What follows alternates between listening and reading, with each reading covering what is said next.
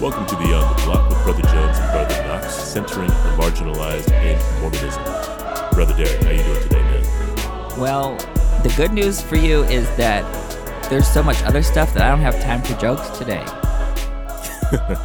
we No shall jokes. see, Derek. We shall see. Well, I'll do our best to uh, keep us on task. There are about six chapters and uh, quite a few questions to ask in uh, these texts that we're going to be discussing today, because these are easily some of the most, uh, well, at least to me, the uh, at least one of these chapters are in my like top five of like most disturbing and questionable texts in the whole Bible. Like Mm-hmm. by the time we get to Genesis 19, I'm going to be asking a few questions. And I remember the first time that I like started that I ever questioned like the sacredness of the Bible or, you know, the content of the Bible. It was when I learned about what was in Genesis chapter 19 because you know, there's a lot of questionable stuff in it and it like didn't really slow down. It was like thing after thing after thing and I'm just like it was Mhm. definitely the most pearl clutchingest chapter for me when I was uh when I was a teenager and learned what was in it. And I was like, why do we keep just going past it? And why do I hear so little about Lot when he has like a significant role in the overall Bible story? And then I, of course, read Genesis chapter 19, and I'm just like, oh, this is a difficult thing probably to talk to, you know, teenagers about. It's a difficult thing to talk to anybody about if you're not like coming from a uh, an Abrahamic religion context or a Christian context. It's a very difficult text to try to read, to try to justify, to try to make sense of. Right. And, you know, it's simultaneously an exciting task to take on to try to do so, but also a very daunting one because, you know, I mean, we're going to talk about it, but just like, how do you make sense of these texts? And, Right. uh, of course, that famous question that you always be asking how exactly does a text like this function? Like, we have. It just just in this reading of these six chapters we're going to be discussing today, we have you know texts of terror, we have you know some very very scandalous origins. Like we've we've talked about this in Mhm. the last several lessons. Like this is every story or every section of the come follow me that we've read was con- has contained a very questionable origin story. And this to me is probably one of the most questionable origin stories. So Mhm. trying to make sense of that among other things is just going to be you know, it's a task for anybody. And I just want to kind of preface what we're going to be looking at today by saying it's okay to have these questions. And it's okay if you don't find answers to these questions. I'm still going to be wrestling today with uh, some questions that I asked myself of the text. Um, and, you know, I feel, I don't feel great that I wasn't able to come Mhm. with uh, what I feel are satisfactory answers. But, you know, part of the task of theology in the first place is just you know, learning to ask the right questions and then wrestling Right. with those questions. So hopefully, I, I have that much to offer today as uh, as you guys listen to me personally wrestle with some of these questions. Yeah, and I think there's there's a couple of things that I want to say about this. First is that um, asking the right questions is a really important thing. Coming to the because if you come to the text with the wrong questions, you're going to find what you're looking for, and uh, and we'll we'll just see examples about. Uh, for example, if you take uh, all of these chapters as examples of what to do, this is a this is a going back to what Ælfric said. We don't want to translate Genesis because then people will think that that's what you're supposed to do, right? Look at Lot, Yeah, look at Lot and his daughters, look at Abraham and his uh, son Isaac, look at all of the. Um, uh, there's just a bunch of stuff that we're not supposed to do. And this gets back to something that Bishop Robert Barron, uh, who is a Roman Catholic media personality, uh, has said. He distinguishes between what's in the Bible and what the Bible teaches. Let me say that again. He distinguishes between what's in the Bible and what the Bible intentionally and deliberately uh, teaches. And so there's a bunch of stuff that's in the Bible that is not part of the proclamation of uh, God to God's people. It's Hmm. it's in there. and we'll see some of these things as uh, stuff that's in the Bible. But but uh, Bishop Barron centers on well, the Bible's teaching us Christ. It's teaching us about Jesus. It's teaching us love for God and love for neighbor. It's teaching us the redemptive plan of God, and all this other stuff is in the Bible. But it may or may not be. Uh, and there and there's some there's some troubling stuff. There's slavery in the text. There's slavery in this text, right? Yep. And uh, we've got to we've got to sort of separate that just because something's in the Bible doesn't mean that it the Bible's teaching it. And I've said before that the Bible's not a children's book. It is uh, a collection of documents recorded by people who are wrestling with discerning what God's will is. Mhm. And and we get to we get to continue this wrestle. And I'm sure that as you've uh, been at Union, you've seen people in class and classmates wrestle with the text. Yeah, yeah. Um, and one of uh, those. The third thing I was going to say is the, my problem with these chapters is that every text here reminds me of some other text that I want to bring in. I could probably spend hours on each chapter bringing in all of these other texts that I could talk about hours about. Um, so maybe let's just start because I don't want to uh, take up too much time. The first, well, that's the biggest lie. I mean, if we could, we would take up a lot more time, but you know, time is limited. We got six chapters to discuss today, and uh, they there's there's Mhm. a lot in them. So we'll try to. Okay, I just unintentionally made a joke there. Did you hear it? no. There's a lot in them. Oh, whoops. Oh, whoops. Who got jokes? Who got jokes today, Derek? Who got the jokes? oh, yeah. All Um, right. Anyway, now before we go ahead and uh, begin uh, with the content for today, just want to remind you guys that we are a proud member of the Dialogue Podcast Network, a collective of independent, interesting podcasts who promote thoughtful, respectful, and engaging inquiry and discussion of all aspects of the LDS tradition, thought, arts, and culture.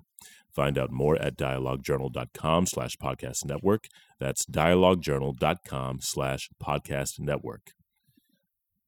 Okay, Genesis 18 through 23. hmm So, uh, just some prefatory words here. Again, there's going to be a lot of content, a lot of questionable things going on here. Uh, Genesis 18, we get the annunciation to Sarah and Abraham about the arrival of their actual son, Isaac. We get judgment Mhm. pronounced on Sodom.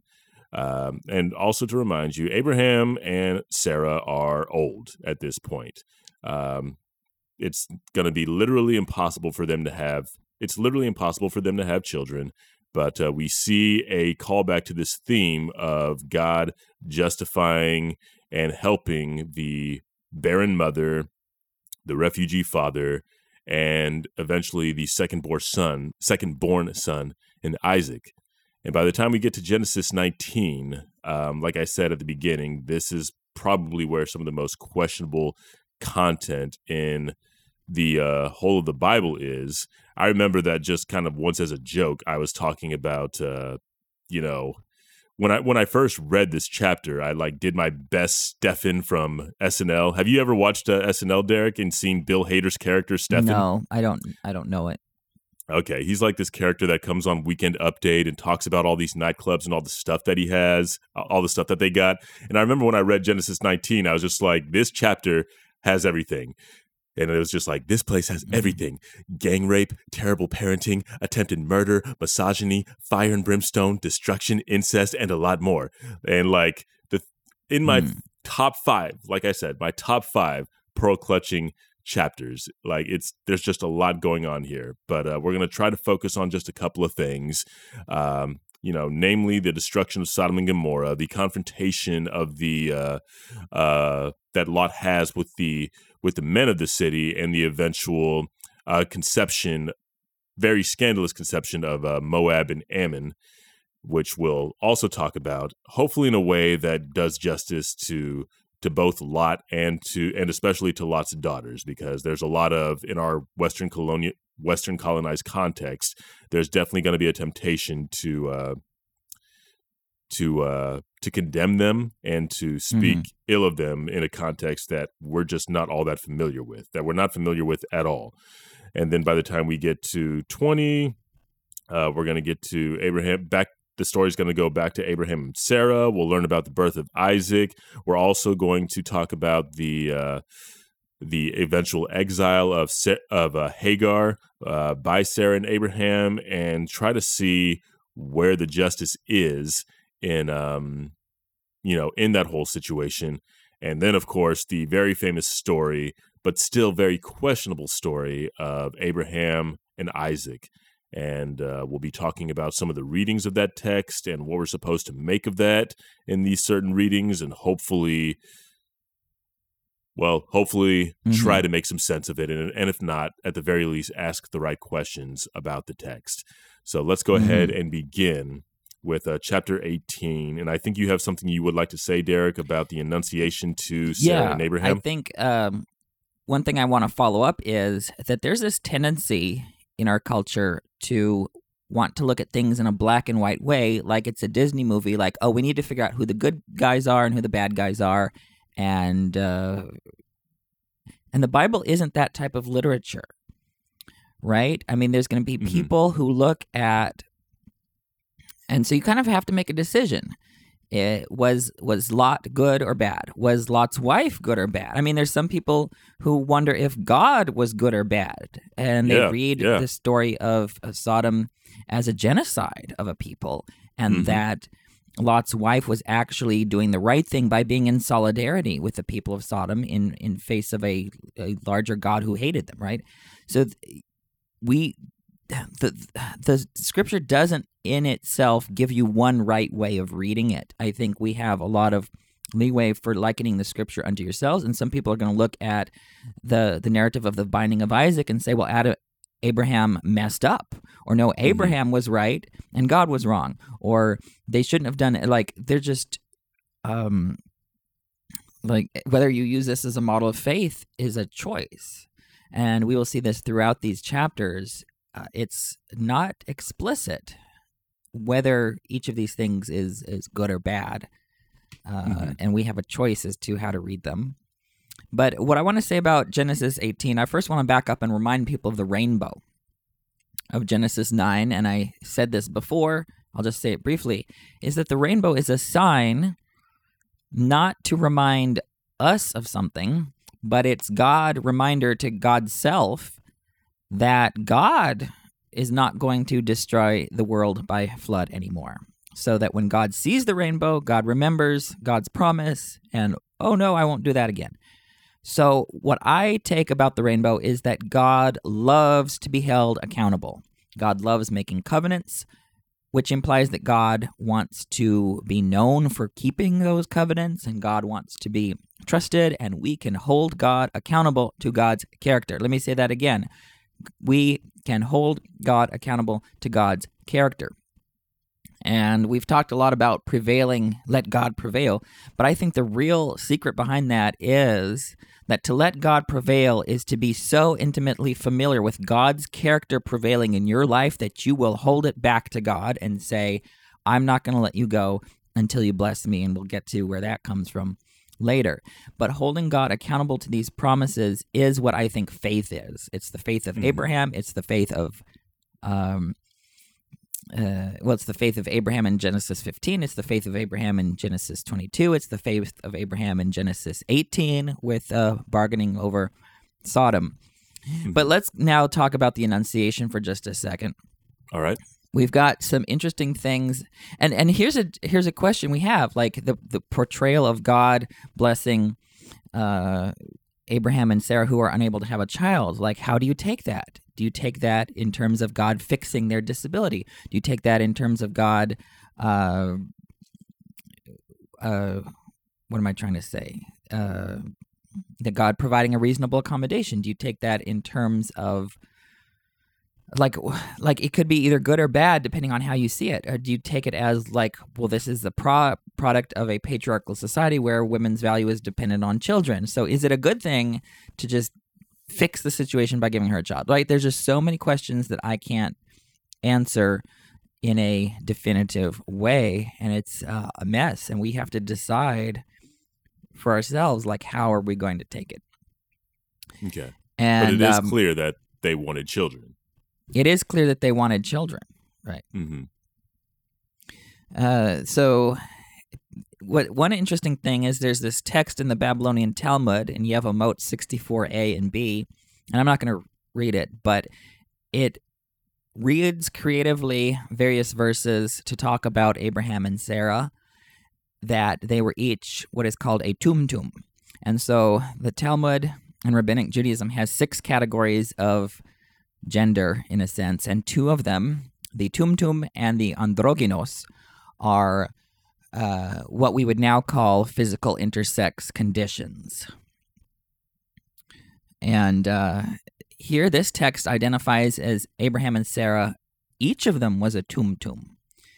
Uh, and that in part explains their fertility and uh, their infertility. And then there's another uh, later in the same text. Uh, it says that Sarah, our mother, was an Ailonite, which is another one of these gender categories, which would be the female equ- equivalent of a eunuch, a woman with no womb. Okay. And so what we've got is some very interesting gender nonconformingness here in the text, and I'm not going to go into too much detail about it, but I think there's a fruitful re- way of reading these texts to say, hey, like this world is a mess and God's with us in a mess. Now, how that gets fixed or how that gets navigated, like God doesn't really fix the mess exactly. Um, it's it's complicated, right? And God really doesn't fix the mess with Hagar either, and we'll we'll get there. Mhm. But I wanted to talk about this promise to uh, Abraham and Sarah because it looks like at some point Abraham and Sarah were both uh, unable to have children, and that God had to bless uh, Abraham with fertility with Hagar and with Sarah. Mhm. But um, this annunciation is interesting because it's given in the context of hospitality, and I don't want to say too much about this, but let me try to make it quick. In the ancient Near East, they didn't have uh, 911. They didn't have restaurants. They didn't uh, have all. They didn't have cell phones. Right? If you were in the middle of the desert, you were uh, completely 100% dependent on your hosts, whatever village you were staying in, for food and for water and for shelter and for protection. Like this uh, is unlike anything in the modern world where we have other structures in place to make sure our needs are take care, taken care of. We're never in uh, in the same situation. So hospitality in the ancient Near East. I don't even like that word hospitality because it sounds like oh you're just giving someone tea and cookies or something. What it is is the protection of the stranger, the stranger, and that is a an inviolable an uh, value in the ancient Near East. And let's look at Leviticus 19:33 through 35. When a stranger or a foreigner resides among you in your land, do not mistreat them. The foreigner residing among you must be treated as your native born. Love them as yourself, for you were foreigners in Egypt. I am the Lord your God. Hmm. And uh, we see Abraham and Sarah going through extraordinary details. The text is very detailed about exactly what they're doing to set before these three visitors to welcome them and to make sure that their needs are taken care of. And we see this also with Lot works very hard to protect the two strangers who come to visit him and the people of Sodom do not protect the strangers but in fact do the opposite and abuse them and threaten them. So that's kind of what I wanted to say about the first part of Genesis 18. The right. next part, uh, I wanted to uh, interesting. If you look at, the, I'm going to read from Alter's translation. It says, "This is Where are we? 18 verses 11 through uh, 13." All right. Uh, and Abraham and Sarah were old, advanced in years. Sarah no longer had her woman's flow.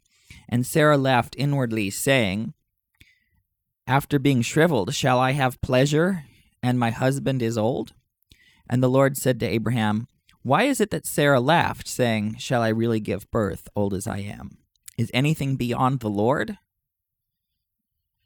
And so here, um, Wil Gafney has identified as uh, this text is as uh, very interesting from a womanist perspective of like here a woman's pleasure is named, women's sexual access is named, um, not just the bearing of children, but the the sense of pleasure as well Mm. is uh, is named by the text.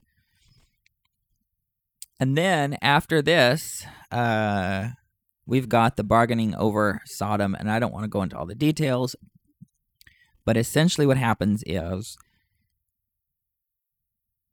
the Lord warns Abraham that the Lord is going to destroy Sodom and Gomorrah for their wickedness. Now, notice this is very important that the decision to destroy Sodom is already made before all of the events of Genesis 19. So the Genesis 19 stuff is not the reason why, right? There's pre-existing sins Mhm. that the that, that are not named yet in the text that um that are important to uh, to realize and i think we have to go all the way back to genesis 13 for one of the clues and i'm not going to go turn to it for the sake of time but you have a very uh, important description of the fertility of sodom and gomorrah uh, agriculturally. Like they had lots and lots of food. They had lots and lots of produce. They had wealth. They had uh, so much food and an abundance of food that people starving all around would want to show up. And Mhm. apparently, the uh, people of Sodom didn't like that. They did not want to share their food. They did not want to share their resources. Uh, by the way, that's the reason why it says this in Genesis 13 is why Lot even went there in the first place. So Yeah. Lot and Abraham had to separate, and Lot decided, I'm going to go to this place where there's uh, fertile land. Mhm. So so that's uh where that goes. And what was I saying about them? Oh yeah, so they had all this abundance and didn't want to share it and we'll get to that later. But the Lord decides to destroy Sodom and I love Abraham's character here. This goes back to this rainbow theology of holding God accountable to God's character, right? That is Mhm. faith. The more I argue with God, the more faithful that is because that means I have a basis for arguing. I have a basis for knowing God's character. Mhm. So it says, um, Abraham, this is verse 23 of chapter 18.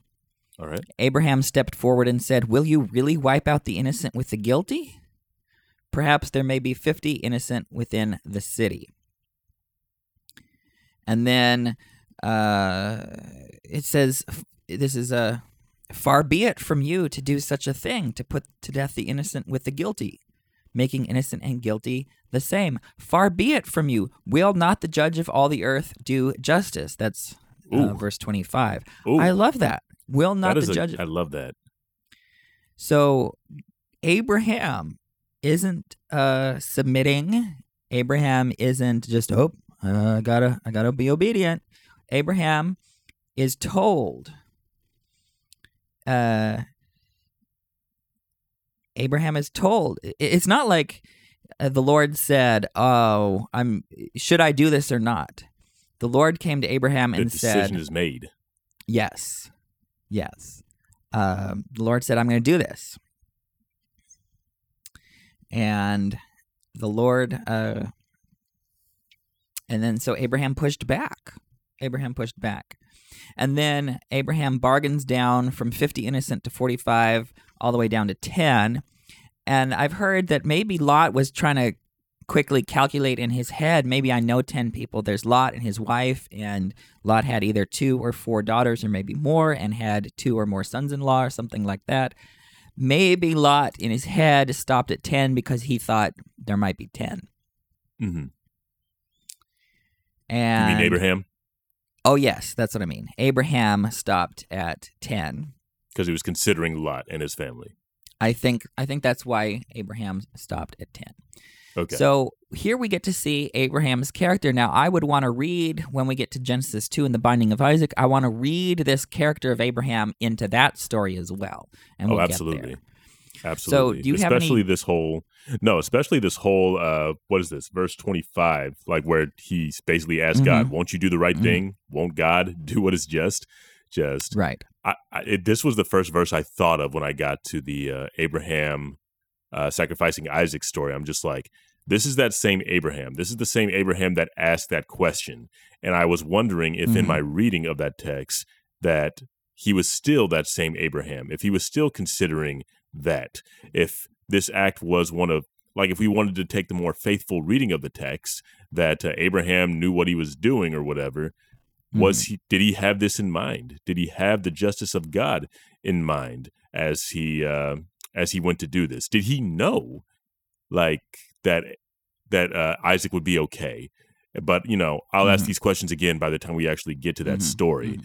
uh, I'll save this for now but um anyway is there anything else that you want to say about uh 18 because I did want to uh, I did want to go back to the hospitality piece as we began the conversation about 19. Right. Yeah, let's uh, there's nothing else for me for 18. Okay. Anyway, so let's move on to uh, 19 and I already talked about all the stuff that is going on in this chapter. It's a lot of it's a lot of mess.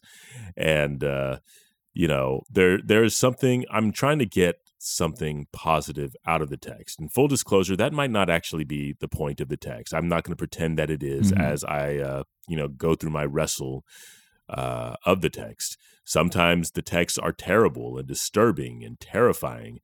Uh, there's a violence in there that you may mm-hmm. just not be able to explain. And rather than figuring out how to explain it or make sense of it, you're better off figuring out how to sit with it. And Genesis 19 could be one such text uh, you know, for a lot of us. It is still kind of that way for me, but I am feeling better about where I have, um, you know, where I've gone with the text.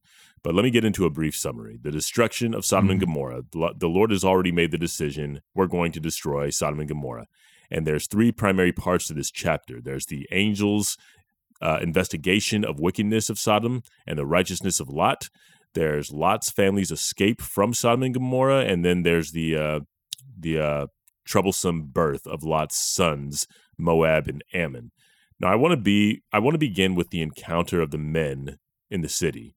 They seek to uh, sexually assault the holy men that have visited Lot's house, and uh, this is another discussion on hospitality here and the assault of uh, the holy men in Lot's house. This is a strategy of humiliation. That's how it was understood in uh, the uh, you know the ancient Near East society.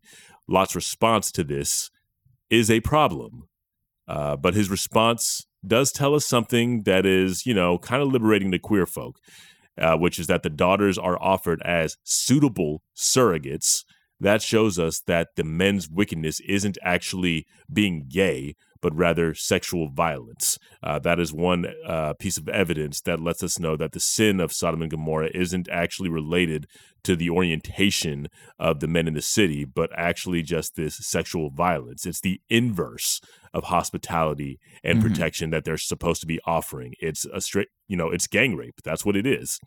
And then when we get to the book of Ezekiel, we're going to see that validated when the sins of Sodom are highlighted not as gayness, but a lack of hospitality.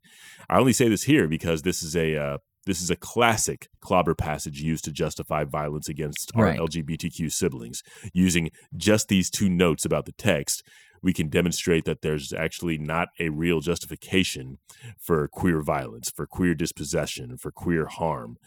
And uh, one more thing worth mentioning relates to uh, Lot's kind of uh, moral weakness relative to Abraham and how that puts him in all these dangerous situations. Now, you talked about the hospitality of Abraham in chapter 18. And uh, now, early in chapter 19, we are seeing Lot's hospitality. Now, we see this kind of moral weakness of Lot alluded to throughout the text ever since we meet Lot.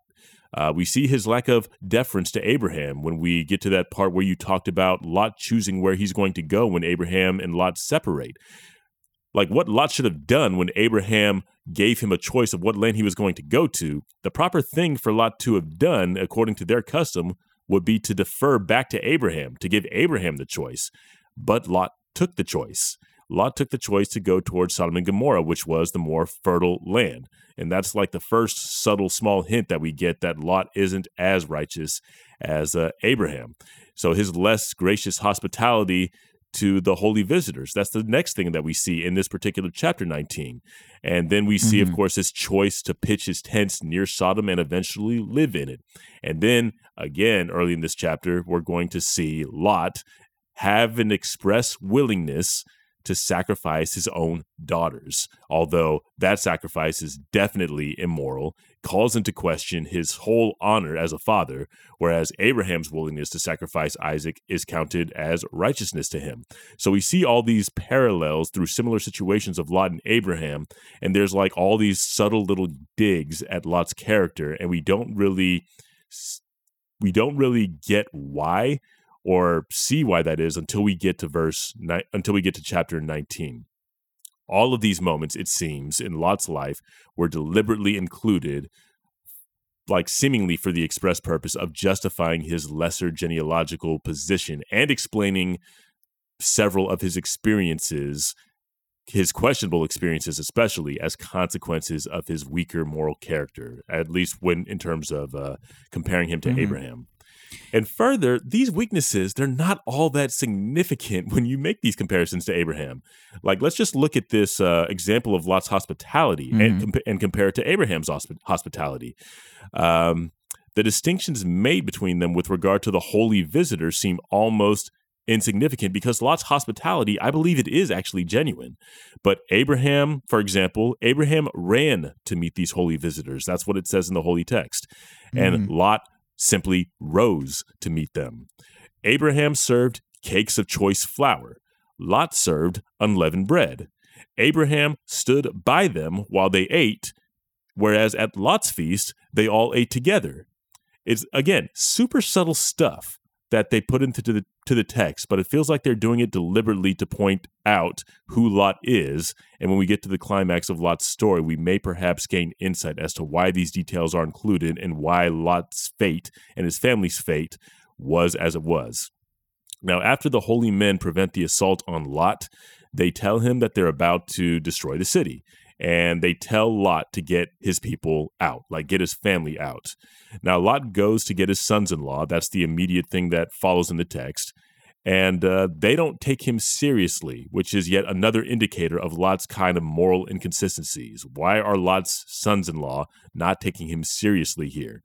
And also bear in mind that Lot has been in this city, he's lived in this city, and his place is at the gate of the city, which indicates he may have some kind of position of Mhm, power or mhm. leadership here. So Lot is not just near Sodom, he is entrenched in Sodom. He raised his daughters in Sodom. And then we get another indicator immediately follows when Lot is told again to get out of the city. But instead of getting out immediately, Lot hesitates. He has to literally be dragged out by these holy visitors. And then immediately after that is a negotiation where Lot refuses the instruction to flee to the hills as he is told. He refuses out of fear and instead asks to flee to the nearby city of Zoar, which the holy men do eventually uh, grant. Now, Lot does eventually make it out to the hills, and, you know, he gets to the hills out of fear too, but that's where uh, we see uh, Lot's wife, who, uh, you know, makes the quote unquote mistake of looking back, and she gets turned to a pillar of salt because she looked back. Jeffrey R. Holland would say that her sin, her mistake, was looking back after Sodom, longing for Sodom, for that life that the Lord told them to get out of. We could definitely have a conversation about that, and I'm sure we're going to have a conversation about that once uh, Sunday school comes around. So I'm going to skip that for now. But uh, by the time we get to uh, the cave in the hills, that's where we see kind of a poetic justice play out, where uh, Lot's daughters, who were earlier in this chapter not having a voice and they were offered by Lot to a gang of men for sexual violence, they actually end up getting Lot drunk and they uh, rape him in order to conceive uh, their sons. So, I mean, that's the end of the chapter, and there's a lot going on here. Mhm. A couple things that I want to name in this account that are disturbing. Though this count is disturbing, I, I don't feel it quite appropriate to judge Lot's daughters. They did grow up in Sodom. Sexual depravity was the quote unquote norm at this time. They were engaged to men who scoffed at God's warnings, and they genuinely believed that Lot was the last man on earth. So I do kind of want to contextualize their their final act to uh, conceive their children in that particular uh, with that particular background. And uh, as messed up as this whole thing was, and we'll see this theme throughout the text, throughout the whole Bible, God can still fix it. God can still, quote unquote, fix it, or better put, He can still bring His purposes to pass. It, it's it's uh, you know, though the Moabites and Ammonites were a thorn in the side of Israel for a long time, the most famous Moabite in the Hebrew Bible, who is Ruth, ended up being the ancestress of David and eventually Jesus Christ. So God brought good out of a family and story that was riddled with a lot of foolish and bad choices and also of weak faith. Uh, this is yet another example of um, God making a way out of no way. He makes a way out of no way when it comes to, you know, Lot and his daughters. He makes a way out of no way when it comes to Hagar. He makes a way out of no way when it comes to Abraham and Sarah. It's like even Lot's story is going to have a good ending. And all of these things, whether it be the birth of Isaac, the birth of Ishmael, the uh, birth of Ammon and Moab, or uh, you know the sacrifice of Abraham Mhm. of Isaac. There are just several examples throughout this text of God making it work, and uh, that's something that we can all take hope in. That is the uh, choice that I am making with this text to uh, to uh, help me make peace with it. Is that even with all these poor choices, God is still bringing His purposes to pass, despite all of the disturbing, problematic, scandalous stuff that is uh, present in just this story of Genesis 19. Jesus Mhm. is still going to come through this. So God is still going to pull through in the end. And I, Mhm. yeah, that is kind of what I want to take from the story.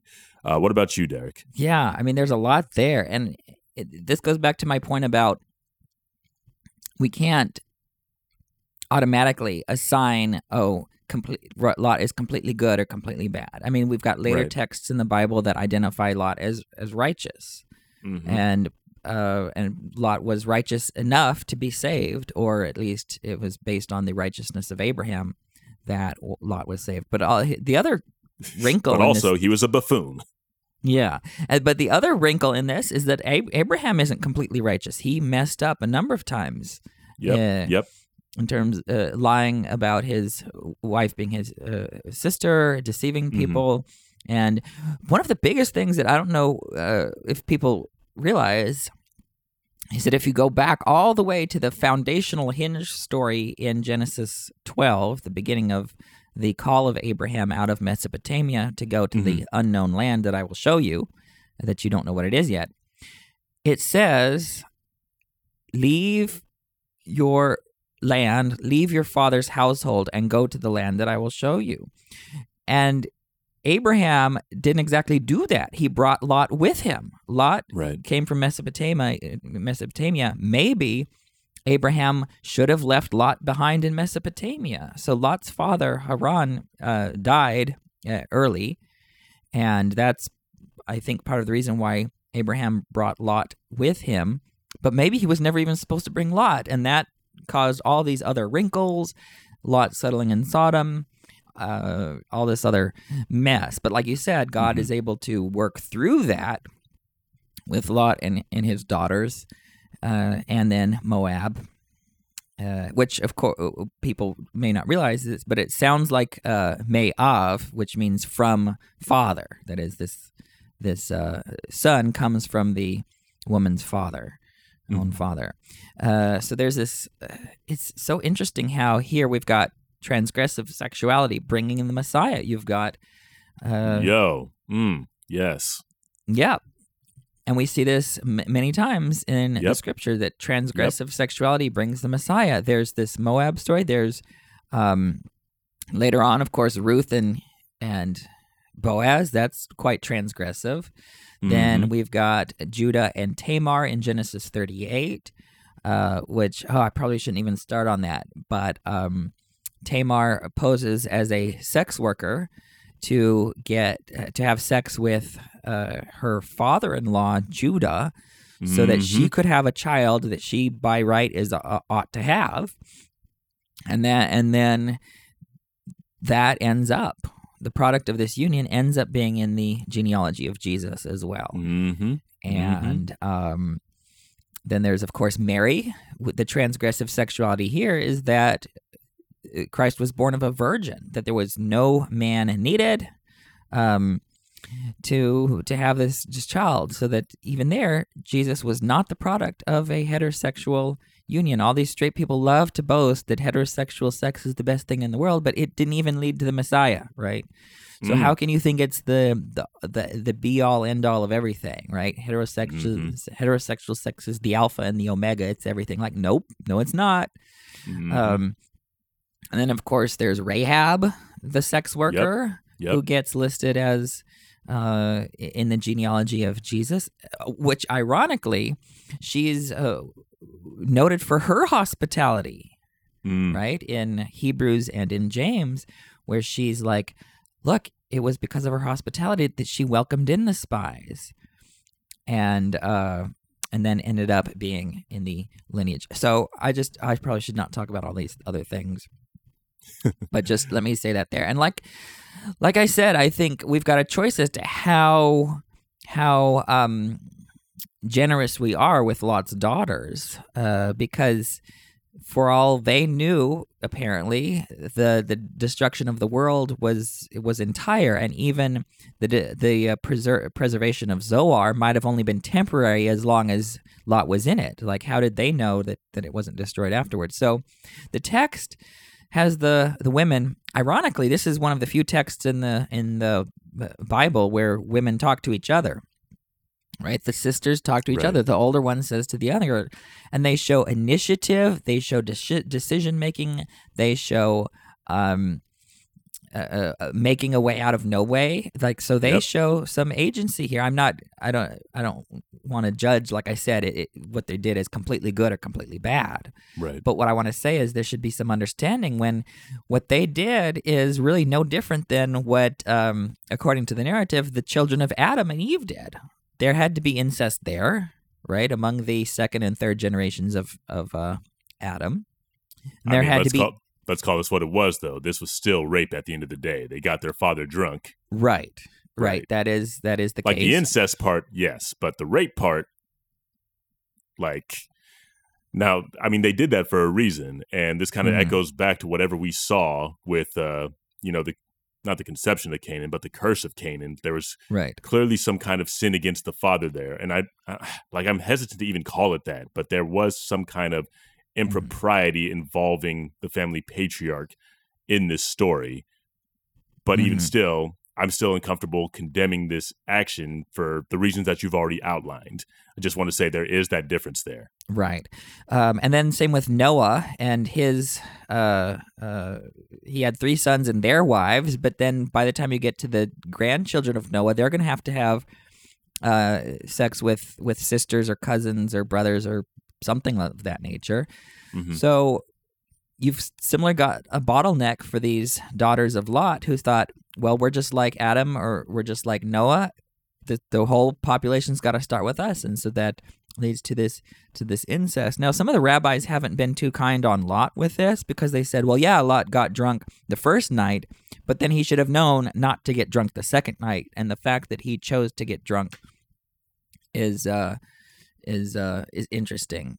Um, but like I said, this gets into whole things about like we don't want to also get into victim blaming. We don't want into like there's just a big mess here, and Yeah, there's no yeah. easy solution um, other than to say this isn't a children's book. It's telling some really, really uh, terrifying uh, stories, and we have to we have to wrestle with them. And Yeah. it's uh, no one gets off completely clean, and no one gets off completely innocent. Uh, I mean, completely guilty uh, Right. in, in these texts. Yeah. Let's see. Like Any, said, any, very messy. yeah. Um, you mentioned the.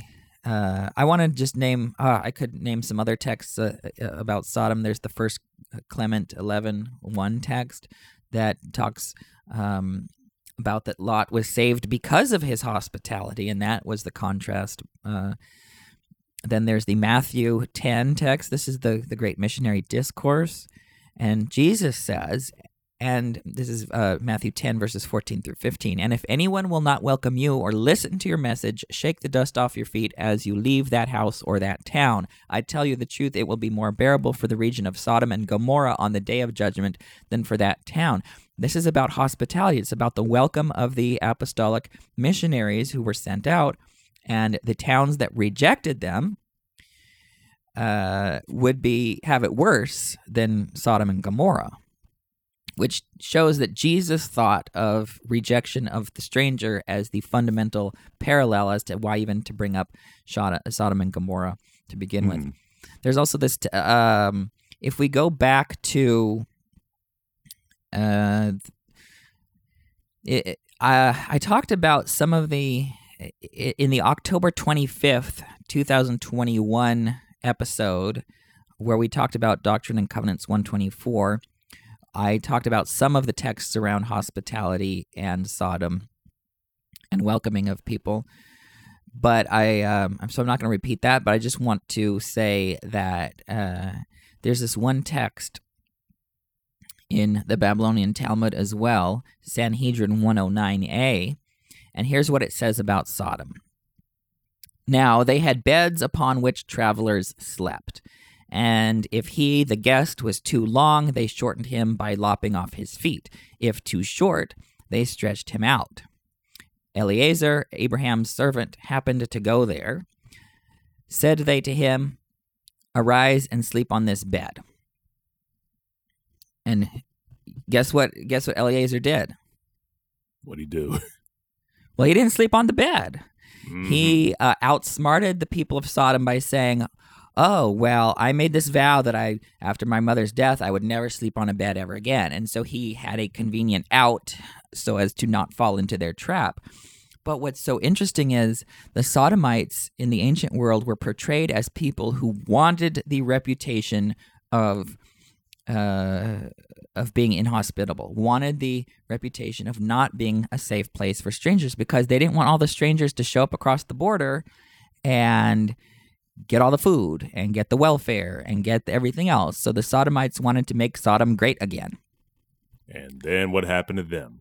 They got destroyed. Exactly. And uh, I think that's part of why the threat of um, sexual violence was uh, what they chose. Because if you just kill the foreigners, well, there's no one to go spread the stories. You want to leave the people terrified and alive and horribly violated so that they will go and say, "Hey, no one, you don't don't go to Sodom." Right? They wanted the exact opposite reputa- reputation than Zion. Right? Where Zion was a place where people were one and people were included and people were um, loving and caring and people and there were no poor. There were no poor, right? Because they took care of the poor right? And Sodom and Gomorrah didn't want to take care of the poor. And there's just so many mm-hmm. places where Jesus, oh, see, like I said, there's so many texts I want to bring into this. Yeah. where Jesus talked about economic violence as one of the the primary sins, right? He he yeah. rambled on and on and on about economic sins. He didn't ramble on and on about the gays. Right. So um but let me just go back to what the Sodomites did with okay. this this story about Eliezer and the the bed that they that they basically they tortured people who didn't fit in. Yeah. Right? They and I think that's what people in the church do to people like me. It, eh, not all people in the church, right? Not all not all members, but as a culture we've got this situation where I am being stretched or chopped to fit into a straight bed that I don't fit into. And that doesn't feel good. And that's no better than Sodom of, of being um, inhospitable to outsiders, which gets back to a very interesting irony that yes, the uh, the rape that happened or or was threatened would have been um, same gender rape, which is especially humiliating um, especially problematic uh, and especially uh, terrifying to outsiders, right? Mm-hmm. But so what that means is is is making the strangers queer and treating them in that way uh, actually goes the other way. It means if this if the strangers are queer, then the queer are strangers and unwelcome and un, unfitting in. Which means if the queer are strangers, that means the people of Sodom are straight. That it, that they um. So I think there's this uh, interesting irony uh, uh, there. I just think that um, anyone who tries to make sodomy out to be same gender, consensual, uh, publicly accountable relationships, like that's not what this text is about. Um, anyway, I should probably stop talking about Sodom so much, and because there's a lot I want to say on Genesis 22, Indeed. and there's a lot I want to say about Hagar. So wow, we've got a problem. yeah. Yeah. Whoa, we're already at 50 minutes. Yeah. That snuck up on us, didn't it? Uh oh. I'm only like a third done with everything I wanted to say. Welp. Let's see what we can do in this time that remains. Like, so that was just Genesis 19. We got to get on to the expulsion of, uh, let's just focus on these two stories the expulsion of Hagar and the sacrifice of uh, Isaac, if we can get that far. So, what chapter is this? So, birth of Isaac, that happens in chapter 21. And then when we get to, uh, where is this? Yeah, chapter 21. So we get the birth of Isaac and then the eventual uh, expulsion of Hagar. okay. So it looks petty when you read this text. We're, again, we're, we're in Genesis 21. Uh, Isaac is born, like that whole thing happens. Mm-hmm. But then we get to these verses. Sarah saw the son of Hagar, the Egyptian, whom she had borne to Abraham, playing with her son Isaac. So she said to Abraham, Cast out this slave woman with her son, for the son of this slave woman shall not inherit with my son Isaac. There's a little bit of wordplay here to shed some more light on what set Sarah off. A better word for the word playing in this verse might be laughter, and the name Isaac means one Mhm, who laughs as uh, that that was Sarah's response to uh, hearing she would have a child, and laughter is kind of the theme uh, surrounding Isaac. That and that's what his name means. So basically, when Sarah saw Ishmael Isaacing with Isaac, she got scared that Hagar's son would replace her own son. So she may have been she may have seen Ishmael as an equal for the first time uh, that day since her own son was born, and that threatened her. She felt like her son's birthright or his son's inheritance was going to be taken away by Ishmael, and that was likely what caused her to want Hagar and Ishmael out. This also brings up a whole nother question about this idea of an inheritance being a zero sum game. We see Sarah threatened by this very idea that Ishmael would even have what her son has already been promised, you know, and has to send Hagar and Sarah, Hagar and Ishmael away. And by this point in the story, we've already seen Sarah take initiative a couple of times. She took initiative to even conceive a son by having Abraham uh, take take uh, take Hagar as a wife, so Mhm. that they might have a child. And now we see her taking initiative again. We see her taking initiative to make sure her son is quote unquote protected and to make sure that he has his inheritance.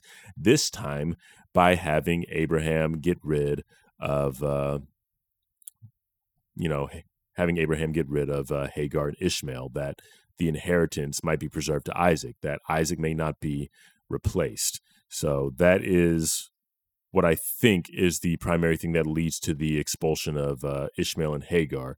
Do you see anything else in this text that indicates why Sarah may have done what she did, Derek?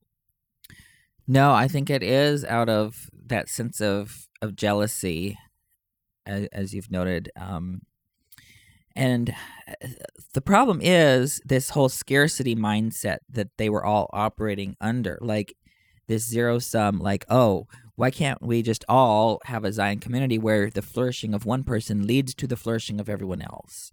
This competitive uh, scarcity mindset is uh, is problematic, and I think this is Yeah. very problematic here in the church. Like people say, "Oh, gay marriage, oh that threatens threatens straight marriages." I well, Women getting the priesthood. yeah, like, uh, like why is it that people are threatened when when there's more joy and more love and more harmony in the world? I just don't understand that. Other than it's like I said, this whole sodomite mindset. They think it Of- means less for them. Like Mhm. that's what it is. Right, but but in the church, if one person suffers, we all suffer. If one person rejoices, we all rejoice. Like, I don't get it why people are so dedicated to the the dehumanization of queer people. Like, do you really benefit? Like, it it damages straight families. Like, straight families aren't able to be fully whole if you've damaged y- your relationships with queer people. It's just no one is able to be themselves. Like if one member suffers, we all suffer. So I don't understand why people want to uh, suffer. And I think this this pattern of saying, "Oh, you have to be uh, married heterosexually to be exalted," that's problematic because there's a lot of collateral damage. Think about all of the straight spouses and the the kids that result from these relationships that are often doomed when you cause people to marry outside of their actual legitimate orientation, right? A lot of these Mhm. marriages don't last. Um, there's divorce, there's heartbreak, there's pain, there's just, is that what you want? Right? And, and then same thing with, with celibacy. I think uh, I've heard it said that requ- requiring people who are not, who don't happen to be asexual, requiring them to be celibate is a form of uh, conver- conversion therapy, right? It's not something we ask of straight people. Yeah, if straight people, if two, if a straight couple um, falls in love and they want to marry, we we celebrate that. Why why don't we do the same for queer people? And now I'm saying stuff I've said before, but all this is back to this whole scarcity mindset thing, which is uh, definitely one of the uh, lessons that I learned from the text, and um, it's connected, I think, with this pushback towards God, right? Because demanding God bless us is a uh, from an abundance mindset, saying, "Look, there's there's there's got to be blessings for me. There's got to be plenty to go around. hmm Blessings everywhere, right?" And holding God accountable to that comes from a rejection of this scarcity mindset. Um, anyway, so uh, the the one thing I would want to talk a lot about, sort of, uh, what do we do with this theologically, the expulsion of of Hagar and Ishmael? But for the sake of time, I should just have everyone read this marvelous. Uh, article called Hagar, an African American Lens by Emily P. Cook and it, it's really great. It summarizes um, issues around uh, the use of enslaved women's bodies, uh, surrogacy, uh, the challenges around patriarchy, around slavery, um, and then one of the the one point that I would like to draw out here is sort of this contrast between liberation theology versus survival theology that we see in the womanist theologian Dolores Williams. And uh, we see liberation theology clearly in the book of Exodus, where God swoops in mightily and, and delivers people from the problem. And that's not what happens to this woman who is triply marginalized um, as a, an Egyptian, as a woman, as an enslaved person, and as a also as a single mother now, right? Because she is she is uh, rejected from living with Abraham and Sarah, and so this this liberation theology has this this sort of swoop in and deliverance thing, but survival theology is well, it looks like God was able to help her survive uh, this desert wilderness experience, providing what she needs to get through, um, providing the well, providing uh, uh, um, survival, like physical survival for um, Ishmael and Hagar. And so that's probably all I want to say. But I, I just want to, I would normally have quoted longer paragraphs from this, but I'll just, we'll have to link to it and have everyone read it somehow because it's really good. And there's too much here to, uh, to quote in the time that we have. hmm And something that I would want to link uh, part of this story to when we get to Abraham and Isaac. uh, the sacrifice of Isaac in particular, is the how God intervenes on their behalf, um, Hagar Mhm. and Ishmael's behalf in particular. When uh, Hagar and Ishmael are, are Mhm. you know, uh, expelled and basically doomed to certain death in the wilderness, um, we get to this point where there's so much grief in Hagar at the impending death of Ishmael, and uh, she it gets to a point where she doesn't even want to like look at her son because she know her son is about to die. So she like hides him under this bush and then goes a distance away from him. Uh, but then God again makes makes themselves known to Hagar, and hmm you know lets Hagar know that like gives her in essence a patriarchal promise that Abraham was given, something similar to it. Again, lets her know that uh, Ishmael is going to be the father of a great nation, and that he's going to, you know, you know, take care of them, or sorry, that uh, God is going to take care of them. That there's going to be water for them.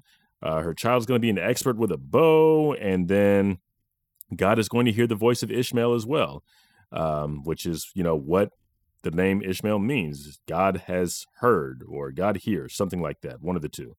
Um, but anyway, the promise is reiterated to Hagar when when she's in the wilderness. God intervenes to save both Hagar and Ishmael, and we're going to see echoes of that when we get to the story of uh, Abraham and Isaac. So I think that's all I'll say there is just there was some measure of justice done to Hagar uh, and Ishmael. Mhm. They were both saved in the wilderness, um, and uh, also her the promise given to Hagar prior that uh, that uh, that it, that Ishmael and his descendants would never be slaves, and that they'd be wild, that they'd be skilled, um, you know, skilled with the bow and all that other stuff. Just all that stuff does come to pass for Hagar. Like God does have a role in uh in I guess preserving Hagar's Mhm. story as well. So that's all I wanted to say before we got to uh, Abraham and Isaac. Yeah, So yeah. when we get to uh, this story of Abraham and Isaac, again, several questions uh, that are worth asking. Uh, my primary questions were what kind of God asks for this? Like, what kind of God asks for what, you know, God asked of Abraham? What was going through Abraham's mind in this whole situation? What was exactly the purpose of this trial? And of course, the you know the big question and the primary one that the Come Follow Me manual asks is what we are supposed to learn from this story. Uh, I asked this first question because the sacrifice seems cruel. Like I'm, I'm just going to put that out there. Asking Abraham to do this seems cruel. Having banished Hagar and Ishmael, Isaac is now Abraham's only son who shouldn't even be there, considering the infertility of Abraham and Sarah. Abraham has his own trauma of being offered as a human sacrifice by his father. Abraham was promised Mhm. posterity, numerous as the stars of the sky, and now God is asking Abraham to give God his son. So again, what kind of God does that? And I still don't really have an answer. Uh, like he he really wanted to put Abraham through all that just for a loyalty test. Like that's what it says at the beginning of verse twenty two, or at the beginning of chapter twenty two. Um, yeah, verse one. After these things, meaning the expulsion of Sarah and of uh, of uh, Hagar and Ishmael. After these things, God tested Abraham. Like God really wanted to put Abraham through all this just for a loyalty test. It just sounds like too much even if child sacrifices were only slight aberrations in the days of Abraham.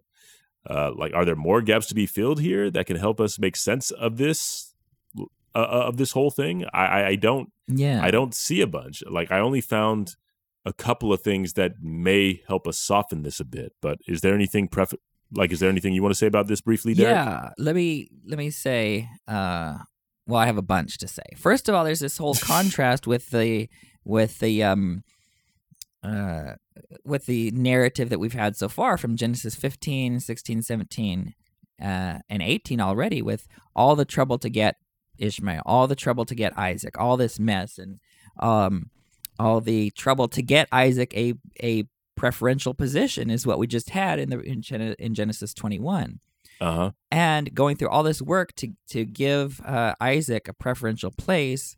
Now God says we'll just kill Isaac, right? And so this contrast is really interesting, like how he, Quite. um, how I think, um, this whole Abraham mistreating uh, Hagar and Ishmael, right? That's that's not cool Yeah. because they're blessed. They were literally blessed by God. Yep. Hagar was Yep. blessed by God. If you go back to Mhm. Genesis 16 with Ishmael, and out of Ishmael would be a great, um, uh, through uh, through Ishmael, Abraham would have many many descendants. Like why why is this? This makes no sense. And then, uh, you get this this really interesting thing here. Uh, let me look at Alter's translation of Genesis 22 All right. um, the very the very beginning of what God says to to Isaac, because some of this doesn't always come come through in the in the translation To Isaac So or here- Abraham? To Isaac, right? What To God Isaac, says okay. to Abraham. Eh, Abraham. Wait, All right. yeah, what God says to Abraham. And this is 22, verse 1. And it happened after these things that God tested Abraham, and he said to him, Abraham. And he said, Here I am. And he said, Take, pray, your son, your only one, whom you love, Isaac, Dang. and go forth to the land of Moriah, and The offer him up escalation. Yes, and offer him up as a burnt offering on one of the mountains, which I shall say to you. And what's interesting about this is the way Rashi parses out the uh, this thing. Take, pray, your son, your only one, whom you love, Isaac, as half of a dialogue, right, with Abraham, and Abraham has the other half. So it would be, take, take your son. Which one? I have two. Your only one. Well, each one is the only one of his mother. Uh, the one whom you love. Well, I love both my sons. Isaac. Okay, it's uh, the, this fourth um, sort of volley is when you actually God has to name Isaac, right? So that's how Rashi takes this.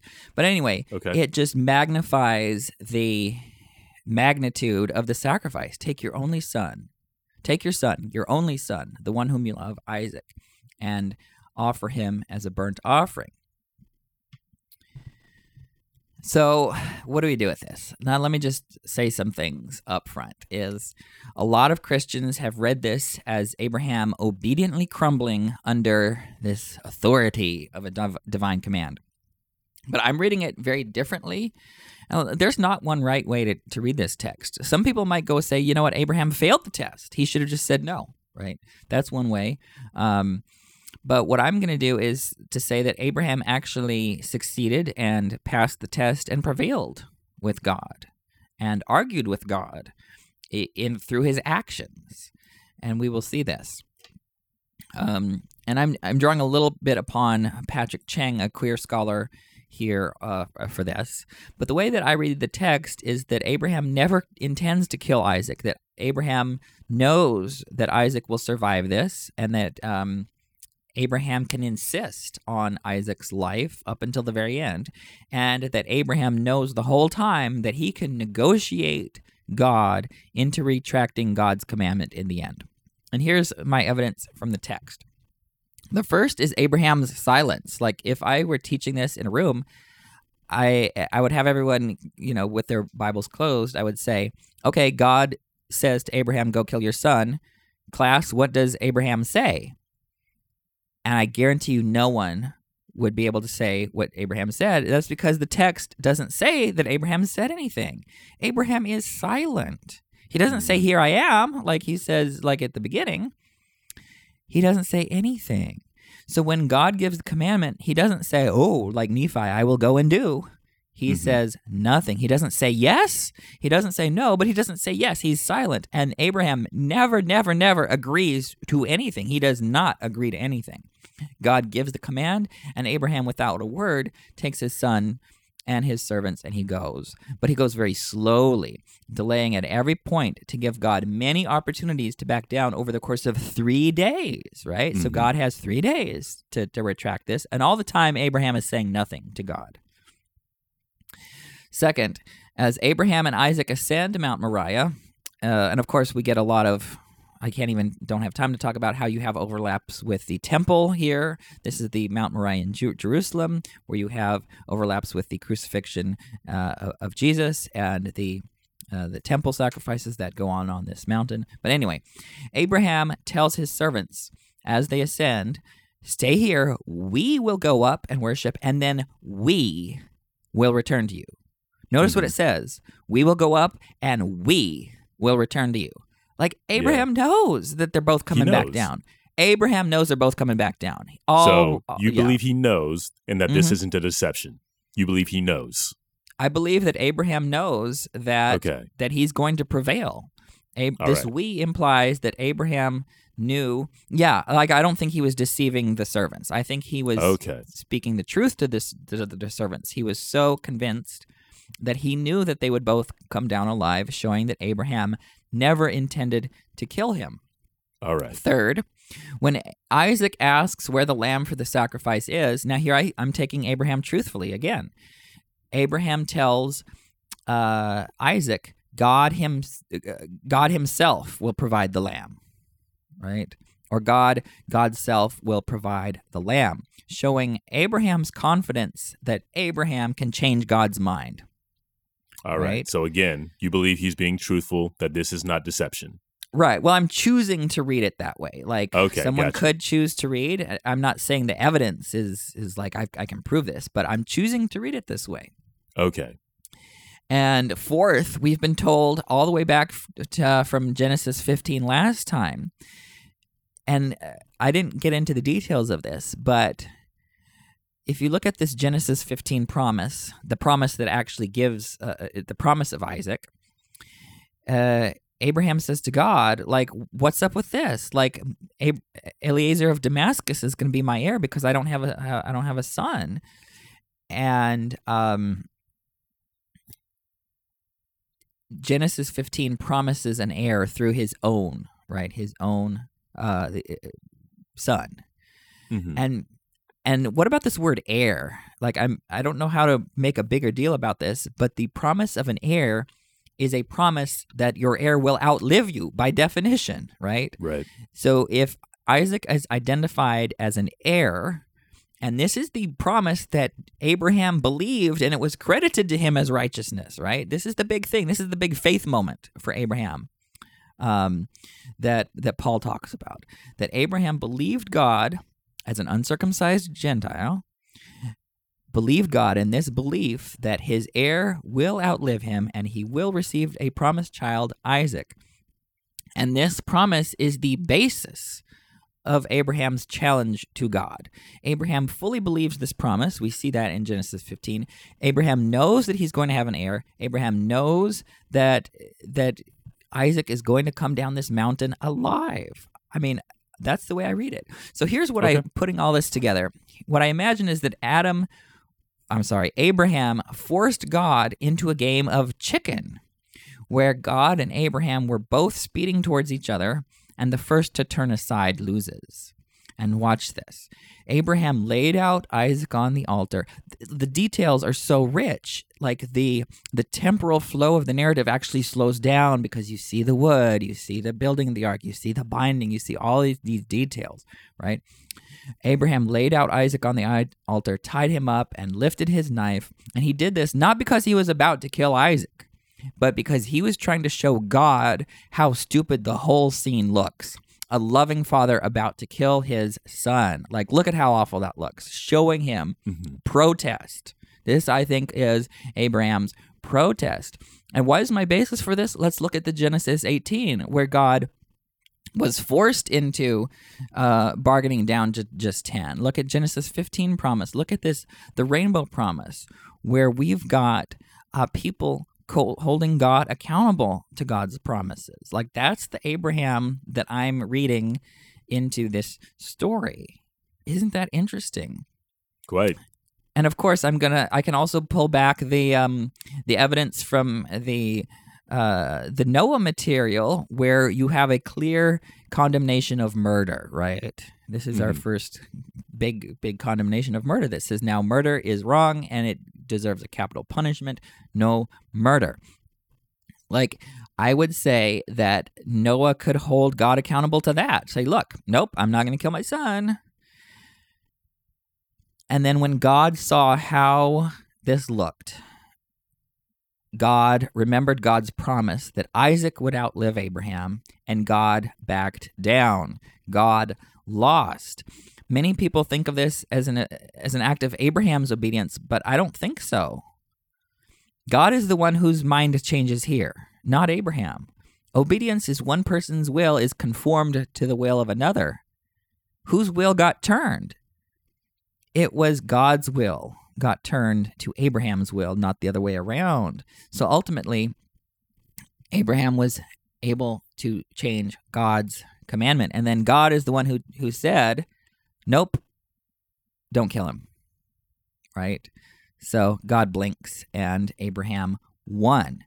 And um, for me, faith is not an unthinking, irrational obedience. It's a creative and courage, uh, creative and courageous confidence that gives me, me, Derek, the boldness to challenge authority. Right? This is the Abraham that I'm following as an example. Someone who's not going to put up with unrighteous dominion. Someone who's going to show how awful and ugly it looks as protest. Right? Um, and I think this is powerful for queer people, powerful for any marginalized people who are told, like, you need to be on the bed of Sodom where you're going to get stretched or chopped to fit. I'm like, no. And this is the faith. This is what what real faith is. One that will wrestle. Look look at Jacob wrestling with the angel of the Lord in Genesis 32, which I mentioned at the beginning of like saying, I am not going to let you go till you bless me. We're going to wrestle until dawn and I'm going to get blessed and I am not going to let the church go until it blesses me, right? That's probably the most shocking thing I'm going to say because some people some some of the homophobes in the church want me to let go. Mm-hmm. But I'm not going to let go. We're stuck together, right? I'm not leaving the church. I'm not letting the church go until it blesses me the same as it blesses straight people. And I, I think I'm going to tie this in with the brother of Jared, which I've mentioned a number of times, but people may not have heard this in a while look at what the brother of Jared did. The brother of Jared cried unto the Lord, and the Lord had compassion on Jer- Jared. Therefore, he did not confound the language of Jared, and Jared and his brother were not confounded. This is Ether 135. Like Jared was able to say, Nope, God, you're not doing that to me. There was something different about the brother of Jared something that gave him special insight. And we can learn that the prayer of someone different can actually change the Lord's decree on something. And we see this later with the bargaining over the plan that God gave to the brother of Jared. In Ether chapter 2, God says, okay, build these barges. And then the brother of Jared does. And then the brother of Jared says, Look, this doesn't work. What you planned for my people doesn't work for my people. We need more light and we need more air. Uh, we need ventilation, right? These barges are dark and there's no way to breathe. And so, um, in fact, even in the cases of the light, God says, Well, what do you want to do? What do you want to do? The plan of salvation is negotiable. The Lord will ask me, what I want as a queer person. Right? I don't, I don't I don't like this idea that the plan of salvation is like those sodomite beds that you have to fit in or get out. Mm-hmm. Right? And you know what is so powerful about the Lord's uh, about um, the brother of Jared's faith is that Moroni comments on this in Ether chapter 12 saying look the brother of Jared's faith was so strong that God couldn't hold anything back from him God will not hold back anything from me I have the faith of the Syrophoenician woman who says nope to Jesus and says, Yes, Lord, but even the dogs eat from the crumbs from the, that fall from the children's table. I have the faith of um, Jacob, who wrestled with the Lord and prevailed against the Lord, and that's why he was renamed Israel. And I just love how, ironically, this ties back into Romans chapter 8, verses 31 and 32. It says, Paul says, What then shall we say about all, all these things? If God is for us, who can be against us? Indeed, he who did not spare his own son, but gave him up for us all, how will he not also, along with him, freely give us all things? There's a lot there, but this this Greek word um, for spare is the same one that's used in the Septuagint for Genesis chapter 22. It's used twice there, where it says that Abraham did not spare his own son, right? Did not didn't didn't spare the son. Um, and the Septuagint is the the Greek tra- the ancient Greek translation of the Hebrew Bible. So here, I think Paul is intentionally calling back to the the binding of Isaac narrative and saying, look, God, if God won't hold back His Son from us, He won't hold back anything from us, right? And if that's the God that we have, a God of love who will not hold back anything from us, why in the world do people in the church believe that God is going to hold back blessings from queer people? It's just not possible with the Lord that we know, or the Lord that I know throughout this whole um, salvation history narrative from Genesis to Revelation and then into our uh, modern revealed scriptures, right? Mm-hmm. Let me just read this one more time. What then shall we say about these things? If God is for us, who can be against us? Indeed, he who did not spare his own son, but gave him up for us all, how will he not also, along with him, freely give us all things? And so that's where I'm going to end it. All right. Sounds good. And I guess I will save the rest of my thoughts for social media. This is indeed a topic we can spend a healthy amount of time on, but we are already mm-hmm. well over time. So we will end there. And uh, before we do, I want to remind you guys that uh, Dialogue, a Journal of Mormon Thought, got a new podcast partner called Fireside Podcast with Blair Hodges. It features uh, in depth interviews about religion, culture, featuring brilliant writers, scholars, activists, and more. There was a recent episode with uh, the editor of Dialogue and our friend Taylor Petrey on it. Blair is also just a great guy. This past week, he's had a lot of thoughts on Twitter and on his uh, other project, Anti uh, Jazz Fans Against Racism, uh, mm-hmm. where he's shared his uh, more recent thoughts on uh, on this whole Brad Wilcox situation that uh, we didn't get into today. We've already shared our thoughts on social media this past week. So, like, if you don't, if you've been living under a rock uh, and you don't know what we're referring to, you can go ahead and uh, you know look that up on our social media. I think we have one of our links to some of uh, Blair's content around that as well. But all this to say that uh, Blair does some great work on his podcast, and uh, you can learn more about uh, Fireside by subscribing on Apple you can learn more and listen to Fireside by subscribing on Apple Podcasts or wherever you get your podcasts at dialoguejournal.com slash podcast network. That's dialoguejournal.com slash podcast network. Uh, Brother Derek, where can people find us? You can find us at beyondtheblockpodcast.com on Twitter and Instagram at BTBLDS. And you can also search for us on Facebook. Yes. And also, uh, special thanks to uh, our friends David Doyle for editing the transcripts. Also, uh, Stephanie Martz and uh, Angela Carter for being a big help with uh, social media, and the team doing the incredible work of assembling our uh, episode outlines, which includes Stephanie Peterson, Mary Gallivanes, Christine Lestarge, Jen Altman, and Beth Johnson. Those outlines also include the uh, Faithful Feminist episode from the same week, as well as Holy Human episodes. So you can kind of have a one stop shop for your Come Follow Me uh, study helps and outlines. And you can find the links to those outlines at uh, in the show notes, as well as the drop down mm-hmm. menu on our website. And uh, the same goes for the transcripts. You can find that link in our show notes and also from the drop down menu. Or you could simply go to uh, tinyurl.com slash btb outlines. And uh, also, don't forget that my course is still out there. So uh, the uh, anti- the uh, LDS Anti Racism 101, Abandoning Attitudes and Actions of Prejudice. It just seems like a good time to uh, remind folks, especially for those of y'all still reeling from Brad Wilcox's remarks this past week. Uh, don't forget that the course is still available. You can find a link to that in the show notes as well. Also on our website, uh, in our menu bar. Um, yeah, like the the course is available, and uh, the feedback has been very positive. I stand behind it. Uh, I definitely know that you guys will get a lot from it. Oh yeah, and uh, the course also has a ward pricing option. Don't forget about that either uh, just in an effort to make things more accessible. Uh, you can buy the course, and I prefer it if uh, it was your bishop doing it, but like you can buy the course on behalf of your whole ward for a really low price. Everybody gets access to the course for that price.